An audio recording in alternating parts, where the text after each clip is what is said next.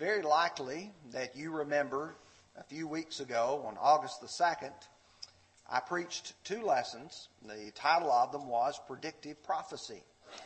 And in those two lessons, I had two objectives which I wanted to accomplish. Usually, when you start preparing a lesson, you begin with a thesis. That is something you intend to prove or something you intend to communicate to your audience. And the first of those two things that I wanted to communicate was to stress that the Bible is trustworthy. That when you and I open our Bibles and we begin to read, that we can have great confidence in it based upon the prophecies that are written in the Old Testament and that are clearly, plainly, and fully fulfilled as God had promised in them. The second one was to confirm the deity of Christ Jesus said, You search the scriptures, for in them you think you have eternal life, and these are they which testify of me. And I feel quite confident that if one simply takes the Bible, reads it, and studies it, he will come away with the conclusion that the Bible is trustworthy, it is inspired of God, and that Jesus Christ is God's Son, and you and I can have confidence in that. And you think that when you finish a lesson, you're done. However, there was a follow up question I received by email, and the question was basically this Does the Bible teach a single or a dual fulfillment to predictive prophecy? Now, I know that there's some of you right now who are probably saying, I have no idea what he's talking about. Let me give you a, an early warning in this lesson. This is a challenging topic. I have read since August the 2nd three or four books and a number of articles, and I have read a tremendous number of the prophecies to try to make sure that I was going to go down the right pathway, which is what you would expect. I will tell you that this is not a very simple, basic lesson. You're going to have to focus. You're going to have to pay attention. You can't half sleep. You can't uh, let uh, let some of this bypass you. If you do, I can assure you, about halfway through the lesson, you'll say, "What in the world is he talking about?" You've got to focus. So this is your early part of the sermon warning. I will tell you this is a lesson of maturity, which it might be, and I may be a little offensive here. If this lesson is too deep for you and you've been a Christian for several years, this might be a bad indicator. Because in Hebrews chapter 5 and verse 11, the Hebrew writer says, Of whom we have much to say and hard to explain, since you have become dull of hearing. For though by this time you ought to be teachers, you need someone to teach you again what are the first principles of the oracles of God. And you have come to need milk and not solid food, for everyone who partakes only of milk is unskilled in the word of righteousness, for he's a babe. But solid food belongs to those who are of full age, that is, those who by reason of use have their senses exercised to discern between good and evil. What the writer of the book of Hebrews was saying is, I want to talk to you about Melchizedek, but he said, some of you are not ready to fully grasp that. It's going to be hard to explain it to you. I hope that's not the case tonight. I hope it all makes perfect sense, but I do want to encourage you to follow along as we talk about this. There's only going to be two points. The first one is going to be some explanations. I've got to explain to you what we're talking about, some of the uh, terms that will be used. And then, number two, I want us to examine the evidence. Let's go to the Bible. There are a number of prophecies. I can't look at them all. We're going to try to look at three or four as time permits to be able to understand it. Let's begin with the terms. I want to go back to the term that I used in August, and it's called predictive prophecy. And you say, well, I know what that means. It means that there was a prediction made, and then later there was a fulfillment of it. But that's not all of it. In Isaiah 46 and verse 10, Isaiah says, declaring the end from the beginning. And from ancient times, the things that are not yet done saying, My counsel shall stand, and I shall do all my pleasure. essentially, predictive prophecy is God knowing what is going to happen before it happens and declaring that so everyone knows that God knows the end from the beginning. And not only does He know it, God brings it to pass, which tells you a lot about the character of God. Then there's the word fulfillment. You know, you have a prophecy made, and then you have a fulfillment of that. And the fulfillment is the completion of a promise or a prescription. And in fact, the original word means completed, finished, realized, or accomplished. And what do I mean by a promise or a prescription? There are promises that are in the Old Testament. Like, for instance, Daniel 2.44, In the days of those kings shall the God of heaven set up a kingdom which shall never be destroyed, nor its sovereignty left unto another people, but it will break in pieces and consume all these kingdoms. That was a promise. There were some that were also prescriptive. That is, for instance, in Matthew 5 and verse 17, Jesus said, Do not think that I came to destroy the law of the prophets. I came not to destroy, but to fulfill. You see, Jesus' role was to fulfill, bring to completion the Old Testament law. Now I have to talk a little bit about typology. And this is a very deep subject as one begins to explore all the uses of it in the Bible. I'm only going to make reference to two of them. But typology is where you have a sketch of something in the Old Testament that prefigures something in the New Testament. Two of the best that I can think of is found in Matthew chapter 5 and verse 14, as well as 1 Peter chapter 3 and verse 21. And he says in the latter part of Romans chapter 5 verse 14, he said, in the likeness of the transgression of Adam, who is a type of him who was to come. Adam was a type of Christ, a sketch, if you will. Not, not the full details. He was the first man. Jesus was the life giving spirit. You can see that as Adam brought sin and death, Jesus Christ brought life. There's a similarity, if you will. But even clearer than that is that of the flood. You see, there was the old world and the new world, and what separated them was the flood. The flood was what washed or cleaned the world away from all the sinful men that had populated it. And God preserved Noah, his wife, his three sons, and their wives. And 1 Peter 3.21 says there is also an antitype. And this is a word which means it answers that Old Testament type, which now saves us, namely baptism. Not the removal of the filth of the flesh, but the answer of a good conscience toward God through faith or through the resurrection of Jesus Christ. Then there's another term that is called allegory or allegorizing. And it means, literally, if you translate the word, to speak in another way.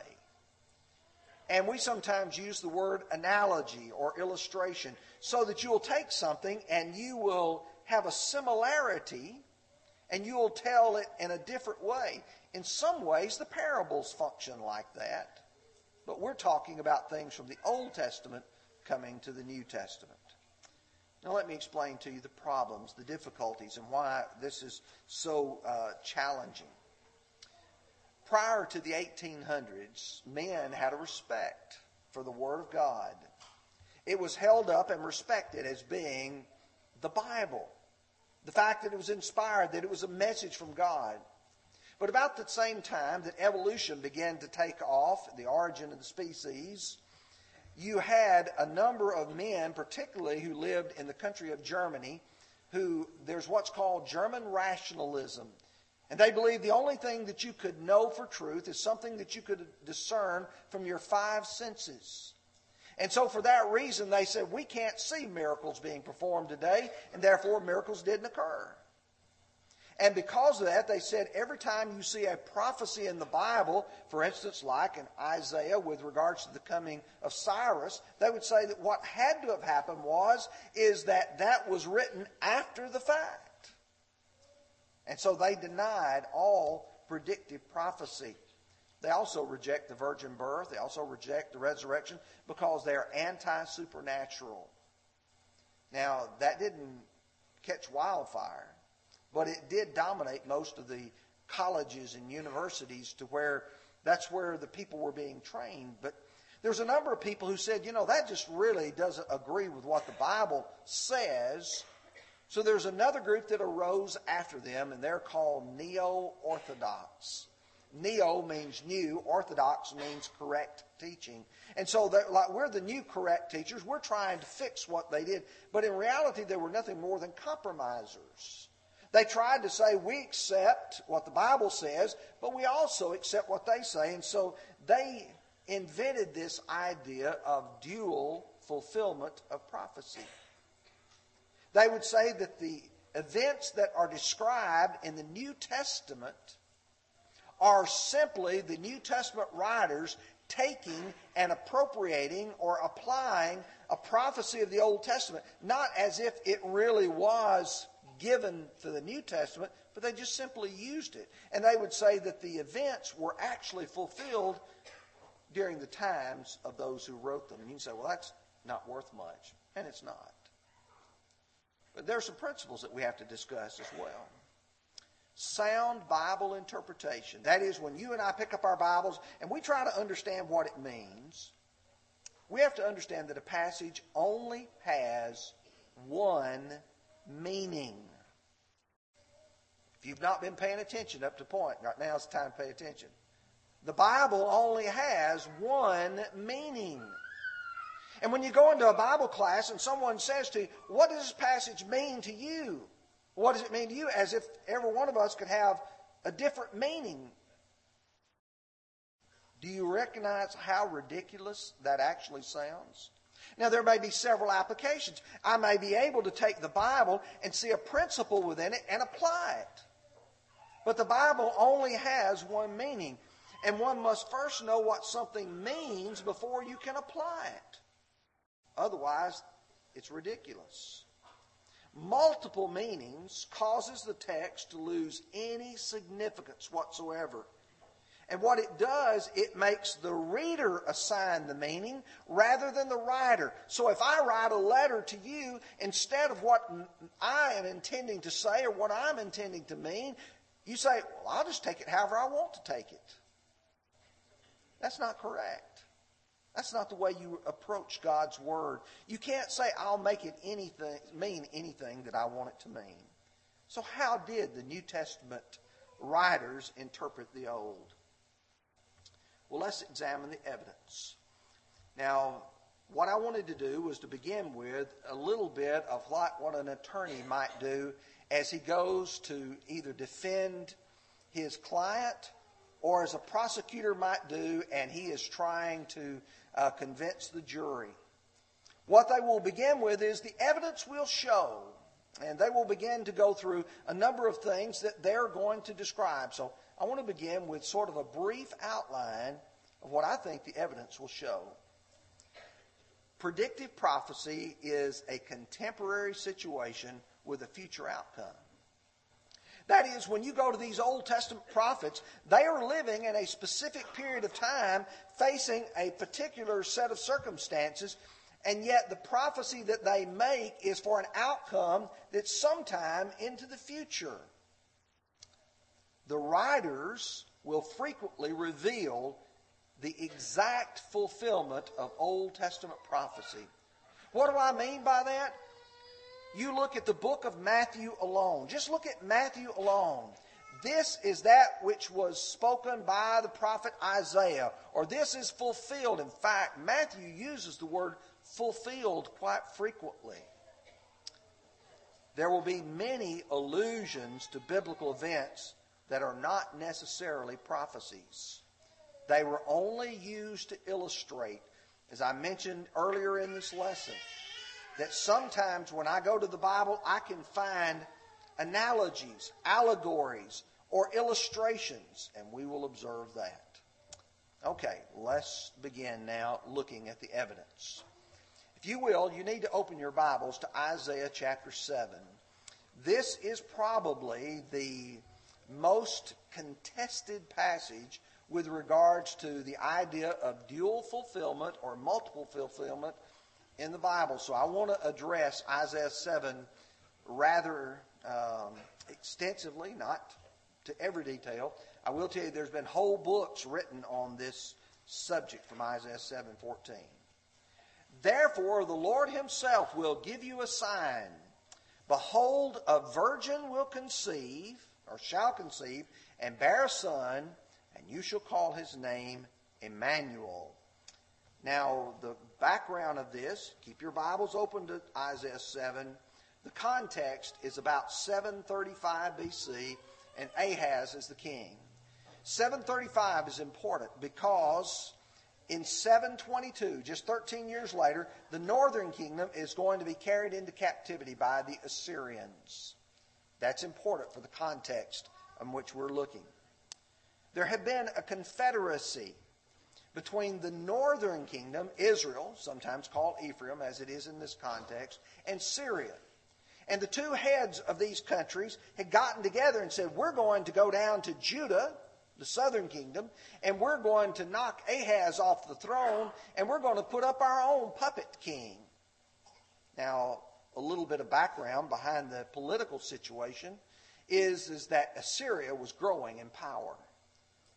And what they needed was a group of nations to be able to withstand them. One nation couldn't do it alone. And so Syria and the northern kingdom had decided they were going to stand against it. They needed the southern kingdom to stand with them. Ahaz was not going to do that. So what happens is they're threatening them. They're saying, okay, we're going to come and get you. Notice with me what takes place in verse 2. And it was told the house of David, saying, Syria's forces are deployed in Ephraim. So his heart and the heart of his people were moved as the trees of the woods are moved with the wind. You see, a, a tree, when the wind's blowing, will vacillate back and forth. It's shaking. That's exactly the attitude of the people that's taking place here. Isaiah was sent to tell Ahaz and the people not to panic. You know, here's two nations coming against you. What are we going to do? Are we afraid or we're scared of them? No, you don't do that. Verses 3 through 9. I'm just going to very quickly try to jump through this. He says, Go now to meet Ahaz, you and Shear-jashub, your son, at the end of the aqueduct. It's at the upper pool on the highway of the fuller's field. So there's a specific location where you're going to go meet him. Say to him, Take heed and be quiet. Do not fear or be faint hearted for these two smoking firebrands. And then if you drop down and look at what he says, verse 6 Let us go up against Judah and trouble it.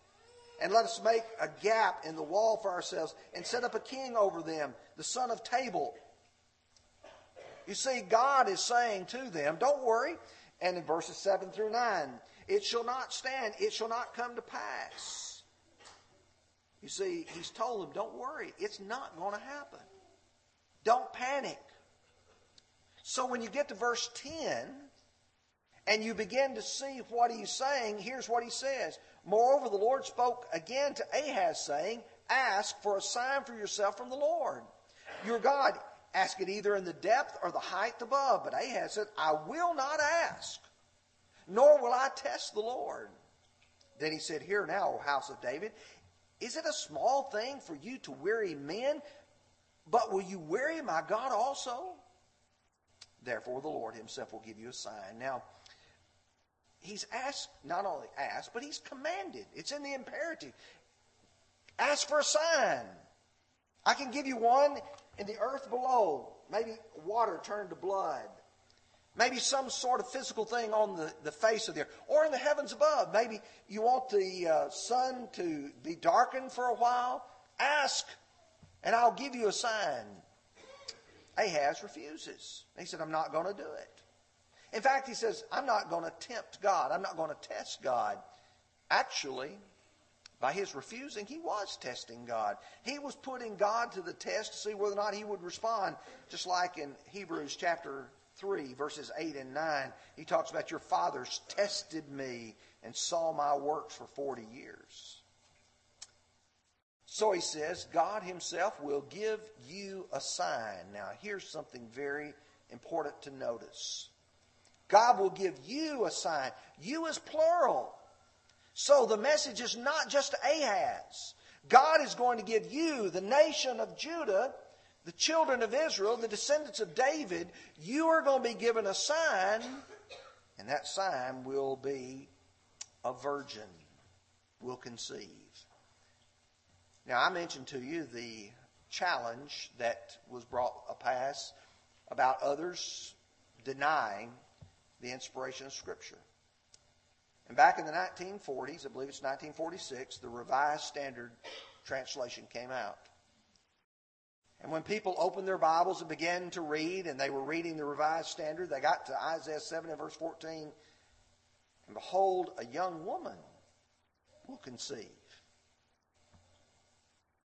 And you see, what they were trying to do was to change the force from it being a virgin to being a young woman. And somebody says, well, don't you know that's what the Hebrew words mean? The word used here is the Hebrew word alma. And it means a chaste young woman of marriageable age, that is, a virgin. I repeat, it means a chaste young woman. Y'all know what the word chaste means? Pure, whole, without blemish, a virgin. Now, the liberals say, well, if Isaiah really meant to say a virgin, he would have used the word betula, which means a young woman in which has never had sexual relations. But here's the biblical perspective on that. If you go back to Genesis 24, you find Isaac going to his father's people or to uh, his mother's people.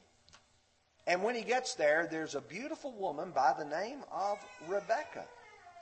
And if you look in verse 43, it says, Behold, I will stand by the well of water, and it shall come to pass when the virgin, and the word is used here is Alma, comes out to draw water. You go back up to verse 16. But now the young woman was very beautiful to behold, a virgin. The Betula. Same two words used to describe the same person at the same point in time in her life. And my point is simply this the scriptures use both of these terms to describe the purity of this young woman who's going to conceive. Now, were there any questions whatsoever? Matthew 1, verses 22 and 23 settles it. And Matthew said, So this was done that it might be fulfilled, which was spoken by the Lord through the prophet, saying, Behold, a virgin will conceive.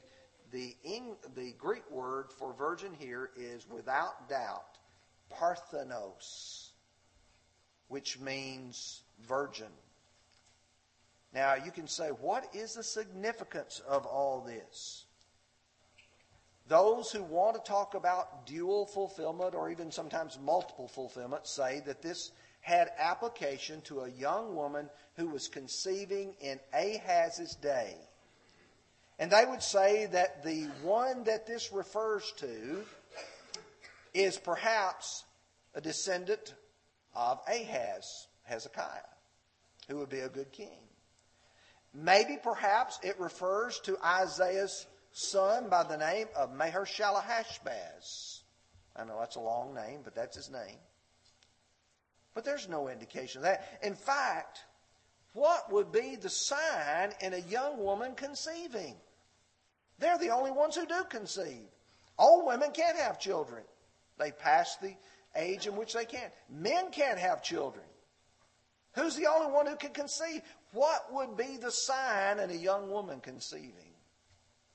You see, it becomes utterly ridiculous. But you see, this prophecy grew out of a current situation. Ahaz was a failure to the descendants of David in providing for and protecting the kingdom. And it would only be when the Emmanuel, which is very important, which is literally translated God with us. Hezekiah can't fulfill that. Maher-shalal-hash-baz can't fulfill that.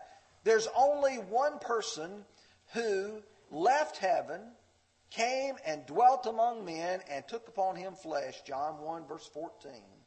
And that was Jesus Christ. Matthew, by the Holy Spirit, said that God said it and applied it to Christ, and no one else can prove in another virgin birth. So how many fulfillments do you have of Isaiah 7:14? One. And the scripture applies that to Jesus Christ. Now I've got to move quickly. If you'll turn with me now to Joel chapter 2. I would assume that most of you are very familiar with this passage. It is quoted by Peter in Acts chapter 2, beginning with verse 16. And it shall come to pass afterward that I will pour out my spirit on all flesh. And then he goes on to say in verse 32 And it shall come to pass that whosoever calls upon the name of the Lord shall be saved. For in Mount Zion and in Jerusalem there shall be deliverance. When I get to Acts 2, and the apostles have begun to speak in tongues because the Spirit came upon them. Peter said, These are not drunk as you suppose, seeing it is but the third hour of the day, but this is what was spoken by the prophet Joel. And it shall come to pass in the last days. You see, there was a prophecy and there was a fulfillment of that prophecy. The context of Joel was there was a day of the Lord right in front of them. For them, it was a locust invasion, if you study Joel chapter 2 very well. But Joel pointed out there's another day that's afterward, that's in the future. And he says that that would be when the children of Israel would have the day of the Lord coming upon them. And it would take place afterward, be marked by things such as prophecies, the dreaming of dreams, and visions. The fulfillment, Peter made it clear that he was speaking in tongues, was a fulfillment of this prophecy.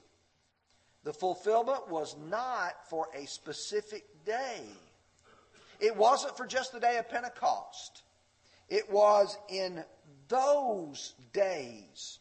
So you don't have, for instance, when Cornelius and his family began to speak in tongues, a multiple fulfillment. You have actually the fact that it is in the latter days that there was going to be the pouring out of the Holy Spirit. So in essentiality, you just have one fulfillment that is spread over those days because it was at that time span in which all of this was prophesied. Let me give you one more. You want to turn with me to 2 Samuel chapter 7, verses 12 through 16. In 2 Samuel chapter 7, David is said, When your days are fulfilled and you rest with your fathers, I will set up your seed after you, who will come from your body, and I will establish his kingdom. He shall build a house for my name, and I will establish the throne of his kingdom forever. I will be his father, and he will be my son. If he commits iniquity, I will chasten him with the rod of men and with the blows of the sons of men. But my mercy shall not depart from him, as I took it from Saul, whom I removed before you and your house and your kingdom shall be established from before forever before you, and your throne shall be established forever. Now, very quickly, the context of this is David wanted to build God a house. In fact, David was so enthused about that. And after David expressed that to Nathan, Nathan said, Go and do all's in your heart. The Lord will be with you. However, God went back to Nathan and said, That's not right, Nathan. You go back to David and say, No, you can't build me a house. I know you want to, but you can't. But very carefully, if you'll notice the last part of verse 11 of this context, right before our text, he said, And the Lord tells you that he will make you a house. Oh, you mean David's wanting to build God a physical building, a physical house, a temple, yes. But God's answer is, I am going to build your house, David. Hmm. That's an important part of this. The fulfillment was partially realized with the allowance of Solomon to build God a physical building in Jerusalem 1 Kings chapter 8 and verse 20 says, So the Lord fulfilled his word which he spoke. I filled the position of my father David. Oh, there you get to see a very subtle part of that is there was a prophecy made about the descendants of David, and I began to fulfill that because God let me build him a house. But it was only completed when Jesus, as David's son, arose to the throne, whose throne is then permanent forever, who does not build a physical house, but builds a spiritual house. Zechariah 6, 12 and 13. Thus says the Lord, saying, Behold, the man whose name is Branch, from his place he shall branch out. He shall build the temple of the Lord. Yes, he will build the temple of the Lord. He shall bear his glory, sit and rule on his throne, and he shall be a priest on his throne. And the counsel of his peace shall be between them both. And what you come out with, in essence, there's only one fulfillment of this. It began in Solomon, but the prophecy was that God would build the house of David. He began building the house of David with Solomon, but it was only ultimately realized in Jesus when he built God a spiritual house, which is a forever house. The one that Solomon built was not forever. Sometimes one would only know it if a prophecy was specific, specifically given when the New Testament writer tells us. I'll just use one illustration of that in Hebrew, or excuse me, Hosea chapter 11 and verse 1. When I was a child, I loved him. Out of Egypt, I called my son. Most of us, in reading Hosea, would think all he was thinking about was the bringing of the children of Israel out of the Egyptian bondage. And yet, when I get to Matthew 2, verse 15, Matthew tells us that that's when Jesus, having fled to Egypt with his mother and uh, supposed father, was sent there, and then after Herod the Great died, he came out. That's the only way I know that's what that passage means. Or you can find allusions like 1 Corinthians chapter 10, verses 1 through 11, and you just pull out a couple of verses. Verse 6 These things became our examples to the intent that we should not lust after the things which they also lusted. Verse 11 They're our examples, and they were written for our admonition. There's illustrations there. But when it comes to prophecies, you have God saying this is going to come to pass, and when it does, that is the fulfillment of it. Predictive prophecy is a powerful proof of the inspiration of the Scriptures and of the deity of Christ. But I will tell you that when it comes to our studying and handling the Word of God, we've got to make sure that we handle it properly. In Acts 17, verse 11, these were more fair minded than those in Thessalonica, in that they received the word with all readiness and searched the scriptures daily whether find out where these things were so. Don't accept anyone's opinion on it. Accept what God says and then apply it. And again, John 5:39, you search the scriptures for them you think you have eternal life, and these are they which testify of me. What is clearly revealed in the scriptures is that God loves man, God wants to save man. That's not the difficult part. I hope this lesson has addressed a little bit of it. I've tried to deliver it quickly, I've tried to deliver it clearly, and I hope that uh, it did help and encourage. Tonight, if you are here and not a Christian, we'd love for you to be obedient to the gospel of Jesus Christ.